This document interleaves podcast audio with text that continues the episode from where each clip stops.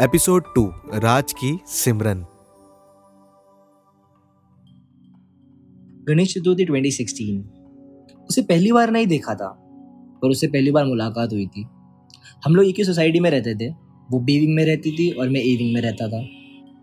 नीचे खेलते समय, उतरते समय, कहीं बाहर जाते समय, उसे काफ़ी बार देखा तो था, पर कभी ध्यान नहीं दिया। एक दिन खेलते खेलते अचानक से मेरे एक दोस्त ने जो उसी के बिल्डिंग में, उसी के विंग में, उसके एक फ्लोर ऊपर रहता था, उसने कहा कि तूने कभी उस लड़की को देखा है? मुझे ना वो अच्छी लगती है। और मैं, मैंने कहा हाँ देखा तो है यार, पर कभी ऐसा ध्यान नहीं दिया। तो उसने बोला कि मैं उसको आज बोलने वाला हूँ कि मुझे तो अच्छी लगती है कि हमेशा डेट पे चलेगी? और वो आई, पर उसने बोला नहीं। और फॉर सम रीज़न वो टॉपिक हमेशा के लिए बंद हो गया। फिर गणेश चतुर्थी के समय, जब वो नीचे उतरी, जब हम प्लानिंग कर रहे थे कि हम क्या डेकोरेशन करेंगे, हम कैसा स्टेज बनाएँगे तो वो भी उतरी उस साल हालाँकि पहले भी गणेश चतुर्थी हुई है, पर वो कभी नीचे नहीं उतरी थी। पर इस बार उसकी नेबर जो हमारी फ्रेंड थी, वो उसको लेके आई। और लेके आई तो उसके बाद मैंने उसे पहली बार ध्यान से देखा। और देखा तो सच्ची में पेट में बटरफ्लाइज आ गए यार। कांधों पर बादलों से घिरे उसके लंबे बाल। ये बड़ी बड़ी आँखें। एक बहुत ही खूबसूरत मुस्कान। और पतली सी प्यारी सी आवाज़। फिदा हो गया भाई मैं उस पर बहुत बुरी तरह। हालाँकि वो एकदम शाय किस्म की लड़की थी। वो होती है ना, जो अपने में रहती है, कम घुलती मिलती है, पढ़ाई पे ध्यान देती है, वैसी लड़की थी। तो उसको ये गर्लफ्रेंड बॉयफ्रेंड डेटिंग वेटिंग ये सब चीज़ों में ज़्यादा इंटरेस्ट नहीं था, या इंटरेस्ट या उसको पता ही नहीं था, इस दुनिया से वो वाकिफ़ ही नहीं थी। तो उसको जाके सीधा बोल तो नहीं सकता था ना कि मैं तुझे पसंद करता हूँ। उसकी फ्रेंड को मैंने कहा कि मैं उसको पसंद करता हूँ और उस बंदी ने जाके उसको अगले दिन ही बता दिया। अब वो लड़की मेरे से दूर दूर रहने लग गई यार। मेरे पास ही नहीं आती थी। शायद ही ना, बहुत ज़्यादा। ठीक है, समय लगा थोड़ा, एक महीना, दो महीना लगा, साथ में बॉन्ड बनने में, साथ में रहने में उसको कंफर्टेबल फील हुआ मेरे साथ। मैंने ना उसके भाई के साथ दोस्ती कर ली। छोटा था और मैं पहले से बच्चों के साथ बहुत अच्छा था। तो उसका भाई मेरे साथ ही रहता था, मेरे साथ ही घूमता था, मेरे साथ ही खाता था और खेलने नीचे आएगा तो राज के साथ ही जाएगा। बट अब उसको संभालने के लिए उसके पेरेंट्स उसको भी नीचे भेजने लग गए। तो मेरे लिए ये एक बेनिफिशियल डील थी कि उसके भाई के साथ थोड़ा पको और उसके साथ भी रहने मिलता था। फिर आया उसी साल नवरात्रि। ये नवरात्रि और गणेश चतुर्थी ऐसे मूवमेंट्स थे जहाँ पे बहुत ज़्यादा देर वो भी नीचे आती थी और मैं भी नीचे आ पाता था।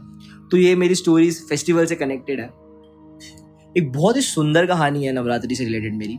हालाँकि मेरे लिए बहुत सुंदर है, आपके लिए पता नहीं कैसी होगी।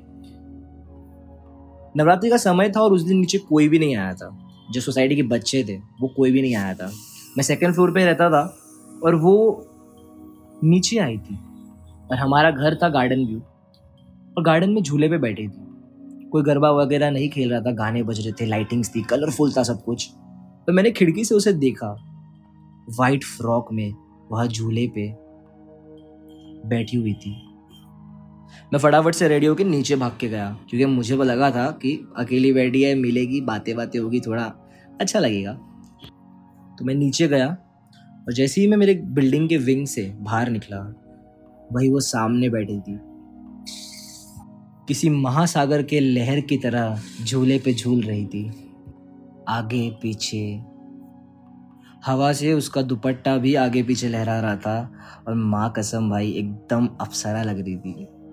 फिर मैं उसके पास गया, हम बैठे, हमने बात की और इस बार ना वो लड़की दूर नहीं भाग रही है, वो मुझसे दूर नहीं जाना चाहती है। वो मेरे पास बैठी है, बात कर रही है, बात सुन रही है। हालाँकि बात करने को कुछ ऐसा इंपॉर्टेंट चीज़ नहीं थी हमारे पास, छोटे थे हम सिक्स स्टैंडर्ड में थे। पर फिर भी वो लड़की दूर नहीं जा रही थी और मेरे लिए वो बहुत बड़ा अचीवमेंट था। उस दिन समझ में आया कि ये ये मुझसे दूर इसलिए नहीं भागती क्योंकि इसको मैं पसंद नहीं हूँ। कि मुझसे दूर इसलिए भागती है क्योंकि सबको बताना नहीं चाहती है कि शायद मैं इसको पसंद हूँ।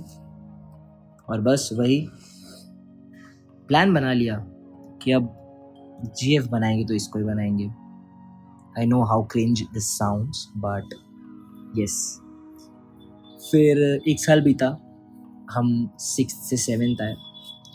और सेवेंथ में जाके मैंने उसे फाइनली खुद से कहा कि मुझे तो अच्छी लगती है यार।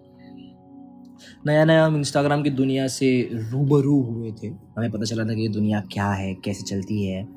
और वो भी इंस्टाग्राम पे थी, वो शाई किड तो मेरे लिए बहुत बड़ी बात थी। तो हम लोग उस पर ही बात कर रहे थे। तो मैंने उसको इंस्टाग्राम पे ही बोल दिया कि क्या हम साथ में रह सकते हैं? क्या तू मुझे, क्या तो मुझे एटलीस्ट मौका दे सकती है?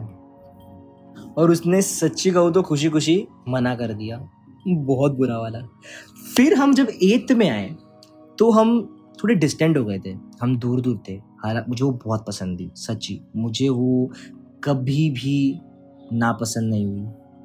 मुझे वो अब भी बहुत पसंद थी, पर डिस्टेंस था।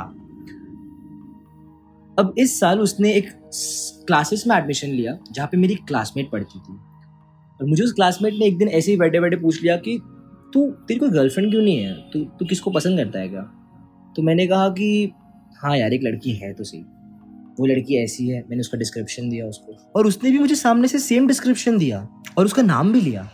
तो मैंने कहा तो उसको जानती है क्या? तो वो बोली कि हाँ मेरे क्लासेस में आती है। तो मैंने कहा कि, तू उसके बारे में, उसको मेरे बारे में पूछेगी क्या? तो उसने बोला कि हाँ पूछती हूँ।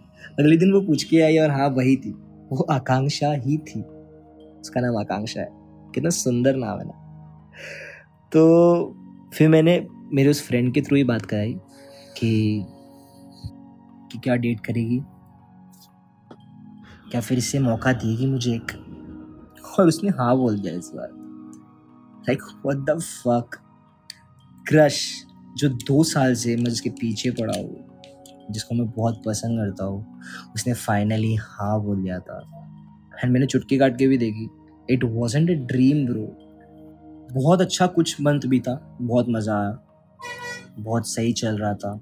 एंड मुझे फाइनली उस व्यक्ति को जानने का मौका मिल रहा था जिसको मैं जानने के लिए दो साल से बेताब था। अरे यार इंस्टाग्राम इसने जितना हमको क्लोज किया, उतना ही दूर भी। एक दिन उसकी माँ ने हमारे सारे चैट्स पढ़ लिए।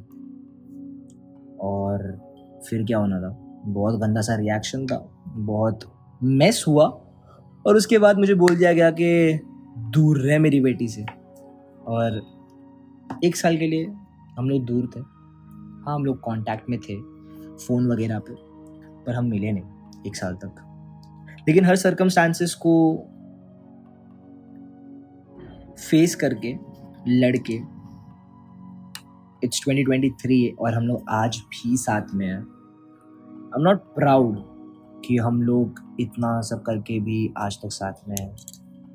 बट यार अचीवमेंट तो है।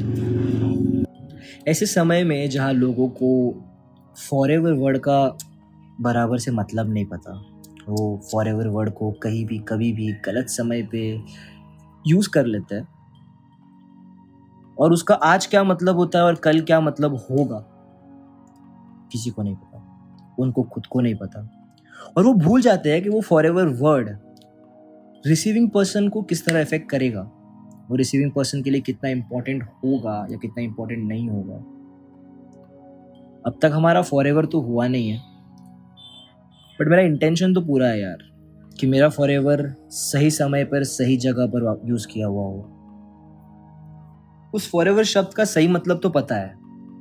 बस अब इंटेंशन यही है कि उसको सही से मैं ज़िंदगी में लागू करूँ। हम दोनों के लिए। वो आज भी उतनी सुंदर है।